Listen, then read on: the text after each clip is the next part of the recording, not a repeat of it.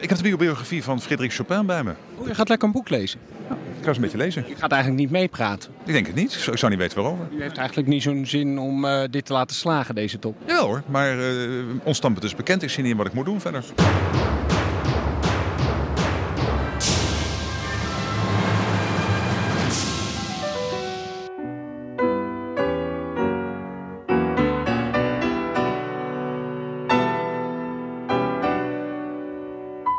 Welkom bij Europa Mania, de Chopin-editie.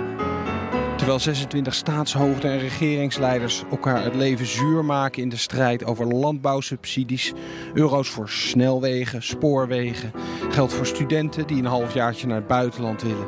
Terwijl zij daarover en over meer ruzie maken, zit in de hoek van de vergaderzaal een zuinige amateur-pianist verzonken in een biografie van Frédéric Chopin.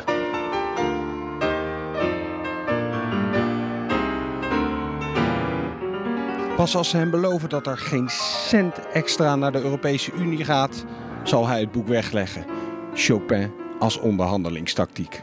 Ik ben Jesse Pinster, Europa-verslaggever van B N R Nieuwsradio. En ik ben op dit moment in Brussel op de tweede dag van de speciale Europese top over de meerjarenbegroting. En mijn naam is Hans-Dirk Hekking, Europa-verslaggever van het Financieel Dagblad uit de Europese navel Amsterdam.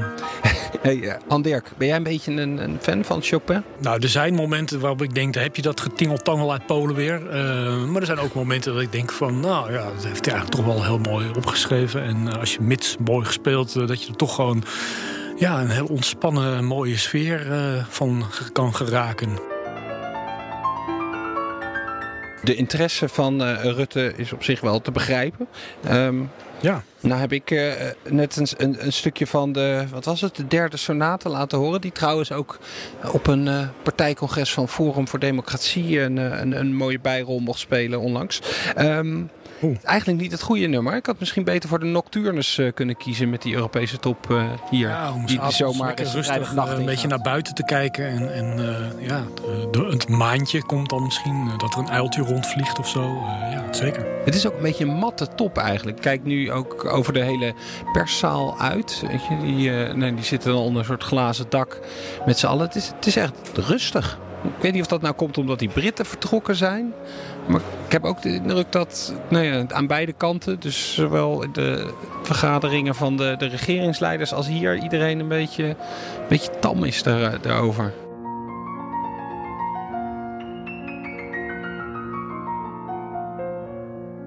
Maar denk je dat er wat uit gaat komen? Of, want Rutte die is eigenlijk gewoon rustig, uh, relatief op tijd naar bed gegaan. Heeft dat boek van Chopin overigens niet aangeraakt. Oh ja, dat is het boek. Ik, ben oh, yeah, nog, ja, dat ik dacht dat ik de hele nacht hier zou blijven. Dus, uh, Hoe ver bent u? Nou, nog niet begonnen. Want ik, d- ik denk dat het morgen nacht wordt. De biografie? Ja, dat is de biografie, maar ik had het bij me. Op welke bladzijde bent u? Ik had niet verwacht dat ik nu al naar bed kom. Dus helemaal nog niet gelezen? Nee, nog geen letter. Ja, eigenlijk was het gisteravond voor hem, uh, als ik de berichtgeving uh, volg, uh, redelijk snel afgelopen. Maar er is ja, ja, geen enkel progressie. Half was hij weg. Hmm. Nee, nee, er is, is geen... Uh, nog heel even over dat Chopin. Dat is wel weer een stunt van die Rutte, toch? Ik, ik, uh, iemand heeft dat volgens mij gewoon bedacht. Laat u dat nou aanpakken, zo'n nachtonderhandelingen? Is er een beetje een strategie voor uh, vannacht? Ik heb de biografie van Frédéric Chopin bij me. Oh, je gaat lekker een boek lezen? Ja, ik ga eens een beetje lezen. Je gaat eigenlijk niet meepraten? Ik denk het niet. Ik zou niet weten waarover. U heeft eigenlijk niet zo'n zin om uh, dit te laten slagen, deze top? Ja hoor, maar uh, ons standpunt is bekend. Ik zie niet wat ik moet doen verder. Je kunt rustig een boek lezen en kijken hoe de rest uh, aan het onderhandelen is. Ik ben heel benieuwd. Er is een biografie verschenen in twintig achttien. Is me aangeraden door de ambassadeur in Warschau. Daar was ik onlangs vanwege de Auschwitz-herdenking. En uh, die kwam van de week binnen via bol punt com. En die heb ik meegenomen. Ik zie dat ook de internationale media, kwamen ook journalisten daar mij toe. Van, wat, wat, wat zei die nou precies? En je ziet het dan, nou ja, in, in, ook bij Bloomberg zie je het weer opduiken. Het is gewoon een manier om, om aandacht te krijgen en tegelijkertijd te laten zien van uh, kijk, mij is uh, ongeïnteresseerd zijn en ik uh, laat me niet zomaar uh, omverduwen. Ik ga helemaal niet onderhandelen, toch? Nou ja, of het is natuurlijk gewoon de ultieme uitnodiging aan Polen, wat Frédéric Chopin was natuurlijk eigenlijk een Pool. Uh, de ultieme uitnodiging aan Polen om toch gezamenlijk uh, gewoon stappen te zetten voor modernisering van de Europese begroting. Jij krijgt een beetje van mij, ik krijg een beetje van jou. Uh, net zoals dat Chopin zijn noten, zeg maar, uitstrooide over Europa, dat dan toch de euro's uit de Europese miljardbegroting toch ook over Europa en ook Oost- over Oost-Europa worden uitgestrooid. Ja, een soort ja, een, een vrienden van, van de vleugel compromis in Europa. Dit is wel een hele verkapte uh, charme-offensief van Rutte, als dit uh, werkelijk de bedoeling is. Uh, jij wilde weten of ik denk dat er nog wat uit gaat komen. Het is nu, ja. is het? Tien, tien minuten over drie, vrijdagmiddag. Um, het, het leek helemaal morsdood te zijn. Dat, ik denk van jongens, hou er maar mee op. Weet je, dit heeft geen zin meer. De, de afgelopen uren zie je dat er toch een soort, soort Franse-Duitse tandem weer een klein beetje in actie is gekomen. Dus het is nu dat uh, Macron en Merkel nou ja, bij iedereen langs gaan of iedereen bij zich langs laten komen. En uh, dat ze het op die manier proberen. Dus het is, nou momentum zou ik het nog niet willen noemen, maar er is in ieder geval een beetje uitzicht op dat ze toch iets dichter bij een deal over een begroting zouden kunnen komen. Een soort biechtstoelprocedure. Ja, het laatste wat ik hoorde, en ik, het zou me niks verbazen als het uit de Nederlandse koker komt, is dat uh, Michel, Charles Michel, de voorzitter van de Europese Raad, een beetje, nou niet de opdracht gegeven hebben, maar de suggestie gedaan van, ga nou eens kijken of je niet overal een beetje zo wat weg kan halen. Met de kaasschaaf eroverheen. Hier een miljardje, daar een miljardje, dan wordt de begroting vanzelf kleiner. Of je kan geweld gewoon gebruiken om aan Nederland, Zweden, Duitsland, Denemarken en uh, Oostenrijk te geven. Want die willen natuurlijk hun kortingen behouden. Dus het, het, het, het klinkt erg Nederlands, deze aanpak die ze uh, nu uh, nog proberen. Het instrument is in ieder geval alvast al uh, Nederlands, de kaasschaaf. Nederlandse uitvinding, kan niet anders. Hey, jij kwam nog met, uh, want ze zitten heel erg op Chopin, maar jij wilde liever iets anders uh, horen bij deze top, toch? Ja, meer dramatiek natuurlijk. Gewoon de clash tussen, tussen zeg maar, de netto-betalers en netto-ontvangers. Uh, he, de, bloed, de bloedige strijd tussen de twee verschillende kampen. Of misschien wel de drie verschillende kampen. En dan beginnen we een beetje te tingelen op, op onze piano met, met Chopin. Nee, ik, ik bedoel, meer dramatiek hebben we nodig. En, en, en wat zou dat kunnen zijn? Nou, ik dacht zelf uh, aan, aan de, de, de ridderdans uit, uh, uit het ballet uh, uh, Romeo en Julia van, uh, van Prokofjev.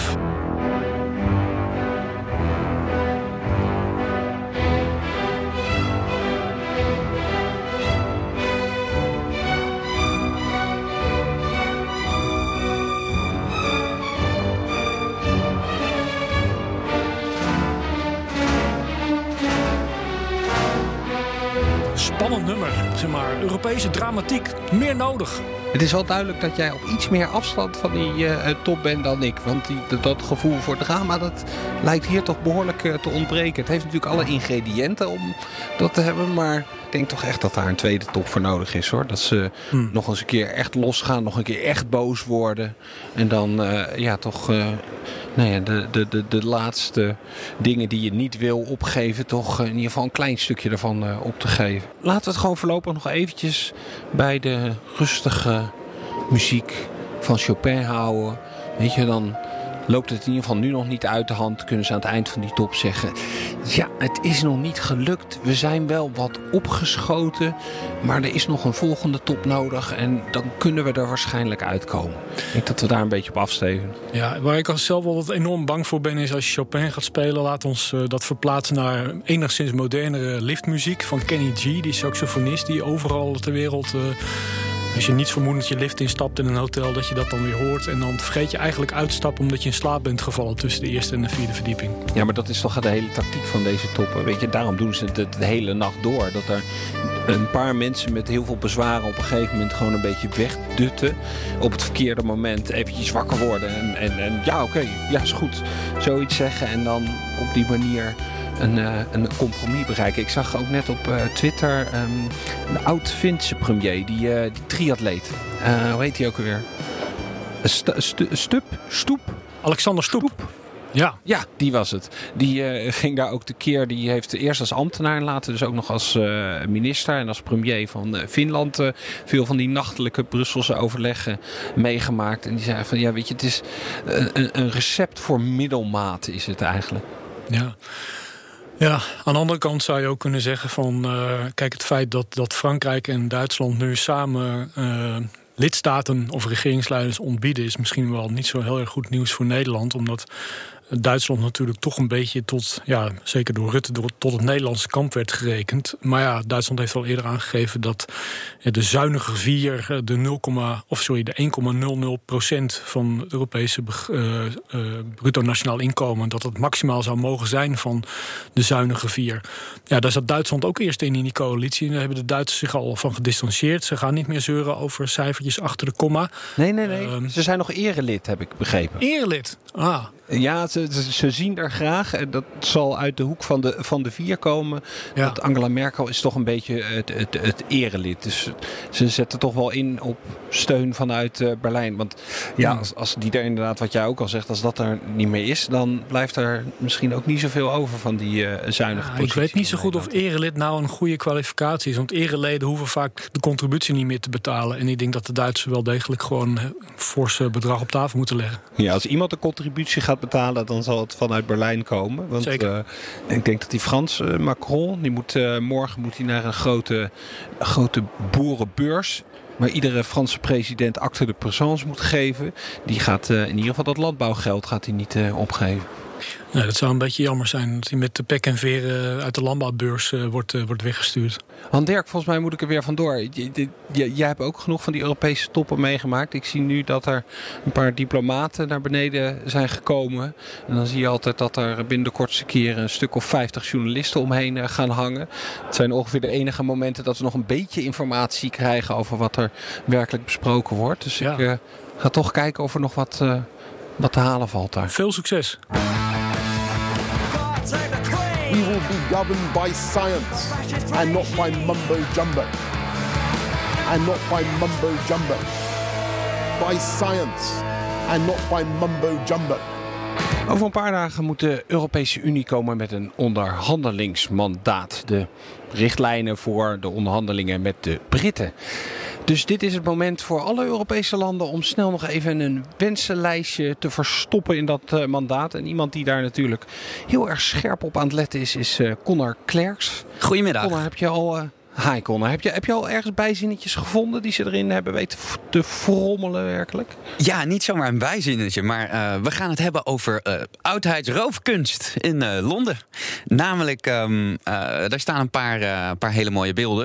Uh, de Parthenon Marbles, dat zijn, dat zijn standbeelden uit de Griekse oudheid. En die staan eigenlijk wel bekend als een van de grootste uh, werken uit, uh, uit de oudheid. Een van de belangrijkste werken die uh, um, uh, daar uit die klassieke periode komen. En die zijn door, uh, ja, naar goed Brits gebruik door, uh, uh, moet ik even zijn naam opzoeken? Elgin. Meneer Elgin, Lord Elgin heeft die uh, zien staan in Griekenland. Dacht, zo, mooi, staat mooi in Londen. Heeft ze op de boot gedaan en... Um, Ja, nu zijn ze dus inderdaad aan de onderhandelingstafel. Of we moeten er zo'n propositie uit, uh, uit rollen. En de Grieken zeggen, allemaal leuk en aardig uh, met jullie visserij en met al die andere uh, perikelen. Maar wij willen onze standbeelden terug. En anders komt er helemaal geen deal. Hebben ze dat zo erin weten te zetten? Gewoon uh, dit, specifiek deze dingen, stuur maar terug. Volgens mij is dat wel de, is dat wel, uh, wel de crux, ja. Ze moeten gewoon terug, die standbeelden. En anders gaat het mooi niet lukken. Ja, ik, wat ik hoor nog wel wat discussie hier in Brussel uh, daarover. Ook vanuit uh, uh, Athene.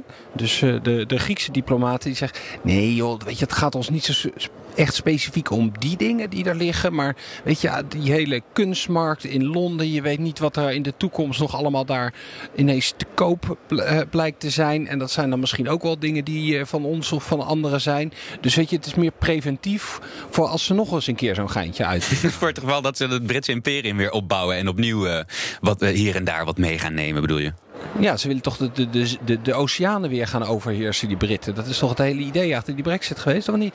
Ja, dat wordt nog wat. Ik zat uh, toevallig net, net te babbelen met uh, um, de uh, secretaris-generaal van de Europese uh, Automotive um, koepelorganisatie voor de toelevering van de auto-auto-industrie. Dus allemaal voor de onderdeeltjes, de moertjes, de schroefjes. En die zeggen, ja, die auto-industrie, als die Britten dadelijk weg zijn, dan hebben ze dus hun eigen regels. Maar die markt, die is, die is helemaal niet groot genoeg om het rendabel te maken, om daar eigen regels te, voor te gaan ontwikkelen. Dus misschien laten we ze wel gewoon links liggen.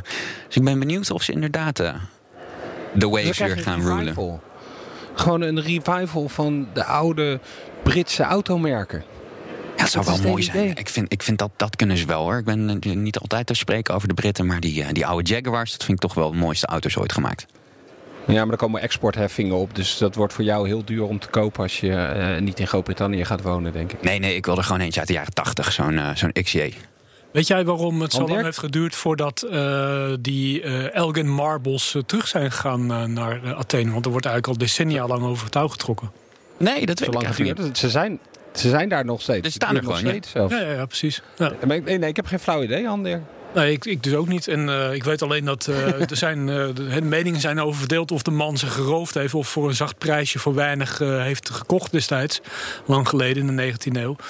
Maar ja, af en toe speelde het in Griekenland nog wel eens op in die discussie. Maar ik vraag me eigenlijk af of het Britse erfgoed nou met donderend geraas neerkomt als dat, uh, als dat marmer weer teruggaat.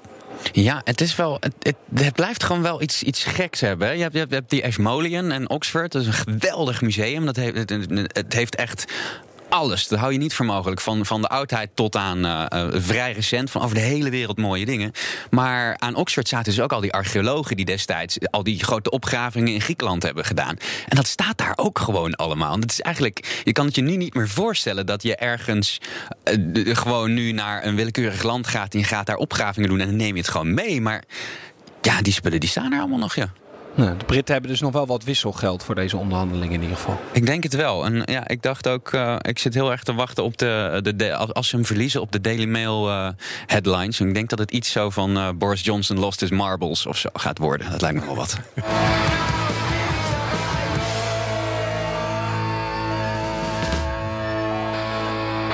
Toch een beetje een andere aflevering dan we normaal hebben. Dus uh, Han Dirk is er eventjes niet, maar ik heb hier wel Ria Kats, correspondent van het Financiële Dagblad in Brussel, naast mij zitten. Zitten op de top, de grote begrotingstop nog steeds. Vrijdagmiddag. Ga, gaat hem niet worden, hè? Ik denk het niet, nee. Er gebeurt tot nu toe nog steeds helemaal niks. Behalve dat Charles Michel, Charles Michel, de voorzitter van de Europese Raad van Regeringsleiders, nog steeds met allerlei regeringsleiders onderling aan het praten is. Maar ze zouden om tien uur bij elkaar komen met z'n allen om weer te praten. Toen werd het elf uur, toen werd het twaalf uur. Inmiddels is het tot na de orde uitgesteld. Dus ja, het wordt een gebed zonder end. Misschien moeten we het dan gewoon maar eventjes over een ander onderdeel. Wel, van, wel over de begroting hebben. Want het probleem lijkt hem op dit moment vooral te zitten in Nederland en een paar andere, nou laten we het netjes zeggen, zuinige landen die de boel een beetje op aan het houden zijn. Misschien kunnen wij een soort, hoe noemt Rutte dat ook bij ja, altijd? Zo'n, zo'n geitenpaadje. Paadje, een geitenpaadje, dat uh, uh, zoeken.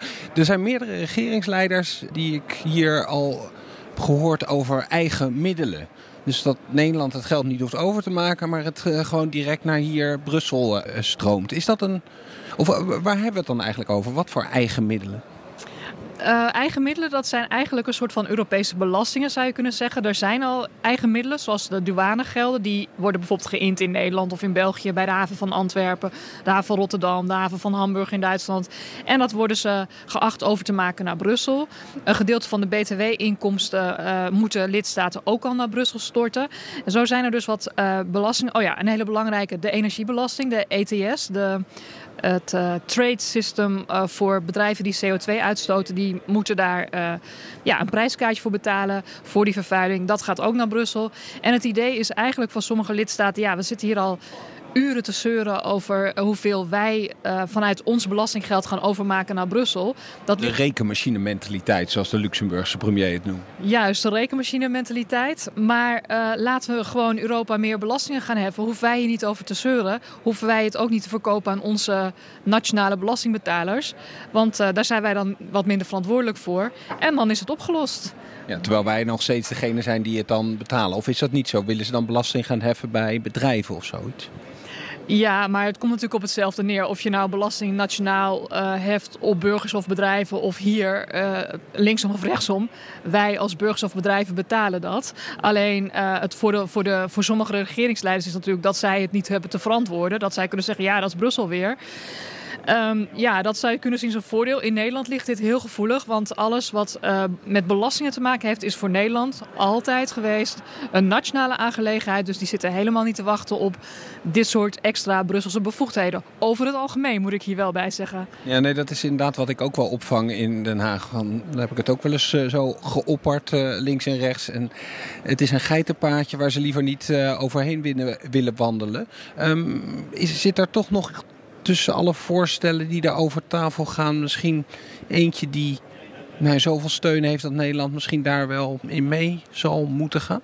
Ja, ik denk wel dat uh, uh, de bepaling om uh, de E T S, dus de energiebelasting, de C O twee uitstootbelasting uh, te verhogen, dat daar wel echt uh, kans is dat dat hoger wordt. Dat moet natuurlijk ook omdat C O twee uitstoot op dit moment volgens eigenlijk alle experts, waaronder de Verenigde Naties, gewoon veel te goedkoop is. Het is daardoor voor bedrijven interessanter om die belasting over te maken dan om... Uh, ja, Om, om te investeren in schonere energieën. En als we dat willen omkeren, zul je toch echt een hoger prijskaartje moeten, moeten hebben. In diezelfde lijn ligt ook een beetje voorstellen over een, een plasticbelasting. Uh, plastic wat dan niet gerecycled kan worden. En dat je daar dan ook nou, in ieder geval een deel van zou moeten gaan afdragen. Klopt, die is ook redelijk haalbaar. De plasticbelasting, daar zetten, schijnen wel haken en ogen aan te zitten, omdat dat heel slecht geregistreerd is. Hoeveel landen uh, nu al recyclen aan plastic en hoeveel ze dat niet doen. En ja, dan is het mo- moeilijk te belasten. Dus... En ze wil dat ook weer gaan compenseren voor bepaalde landen die daar dan eigenlijk niet genoeg uit binnenkrijgen. Dus dan krijg je weer een heel complex systeem. En dat is ook iets waar Nederland altijd van zegt, we willen geen complexe systemen, het moet wat simpeler. Tenzij het natuurlijk over je eigen uh, rebate en uh, teruggaves gaat, dan is complex ineens niet zo'n uh, probleem.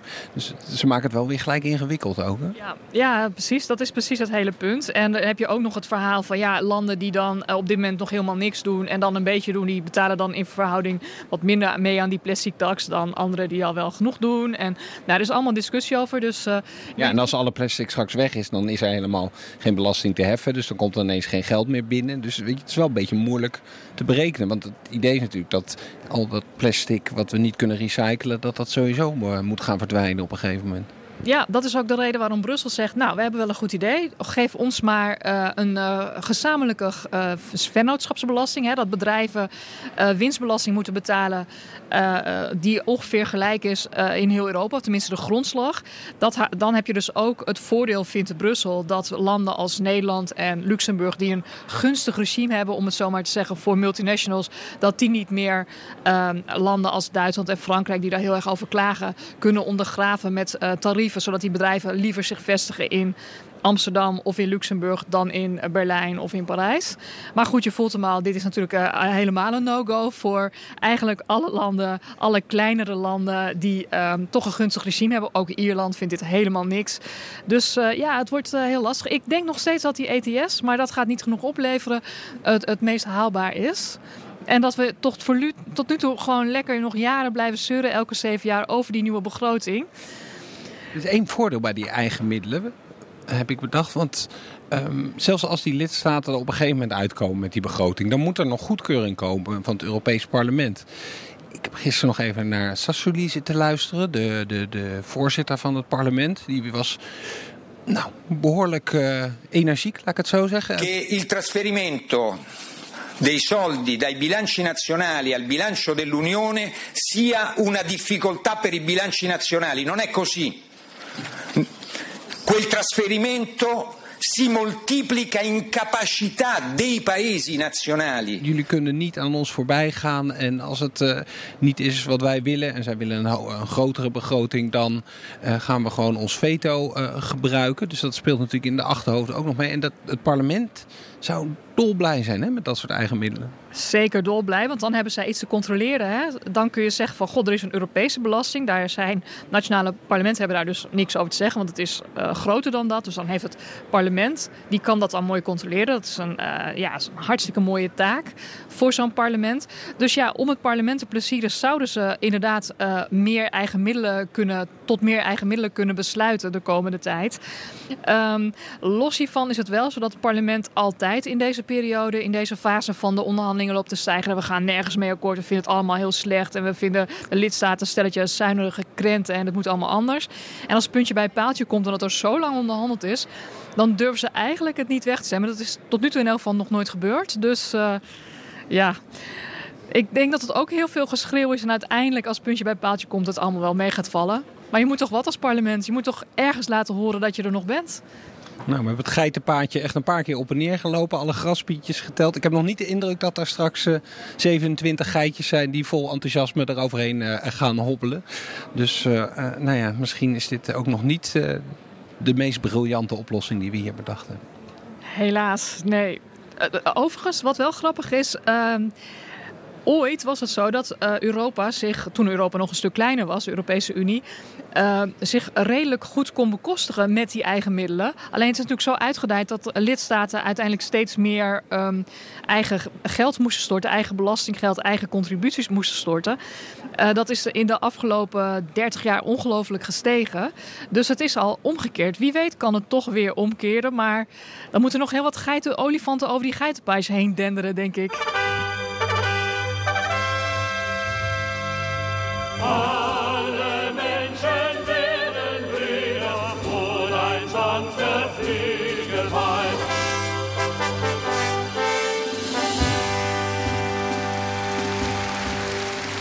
De ene correspondent van het Financiële Dagblad even ingewisseld voor de ander.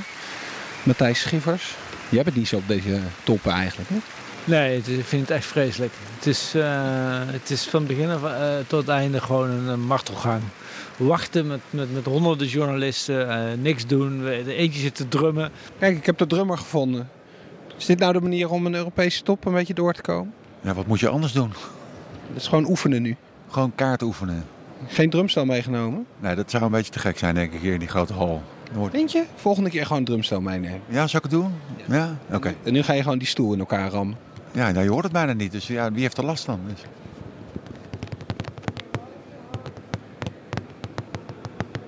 Ik moet voor een keer gewoon voetbal meenemen of zo. En dan gaan we hier gewoon in het midden voetballen. Ik bedoel, onze eigen premier neemt een boek mee om te gaan lezen. Ja, waar gaat het over, hè?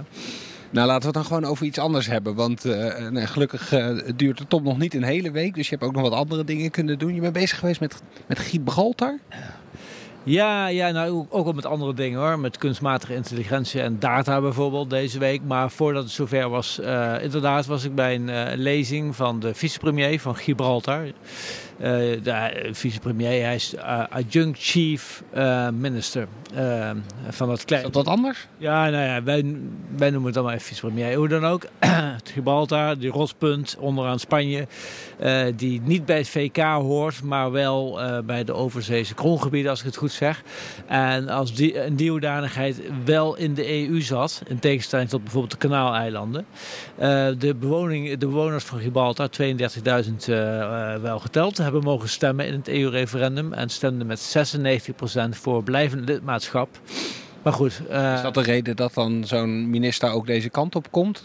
Weet je, je ziet die Schotten dat ook doen. Weet je? Dat ze toch een beetje de, de, de relatie goed willen houden. Want je weet maar nooit wanneer je ineens terug kan keren in de E U.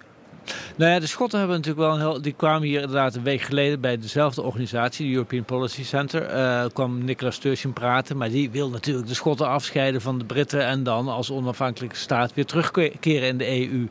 En uh, wat Gibraltar wil is eigenlijk Uh, in een soort Schengenzone met de E U blijven. Want als zij uh, met, de Britten, met de Britten dus uit de E U gaan straks, dan de, vrij personenverkeer uh, over die grens komt dan uh, in, in het gedrang. Die grens waar je dan over het vliegveld moet lopen om uh, Gibraltar in te gaan? Hè? Precies, de grens tussen Spanje en Gibraltar. veertienduizend mensen, als ik het goed heb, iedere dag die, die gaan die grens over. En als dat, als dat allemaal moet, gecontroleerd moet worden, dan leidt dat tot enorme opstoppingen. En dan komen mensen niet meer op tijd op hun werk. En dan leidt de uh, economie van Gibraltar, die eigenlijk de belangrijkste economische trekpleister is van, van die regio, Cadiz eigenlijk.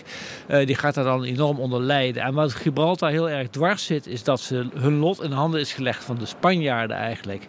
In de, in de, de vertrekregeling met de Britten is vastgelegd dat Spanje Spanje mag uh, gaan uh, beslissen of de regeling die straks getroffen wordt, ook met de Britten voor de toekomstige relatie, of die ook van toepassing is op Gibraltar. En Spanje, zoals we weten, zou eigenlijk Gibraltar wel graag weer uh, zich toe-eigenen, zeg maar. Dus we hebben de onderhandelaars van, uh, van de Britten een beetje zitten slapen dat dit gebeurd is?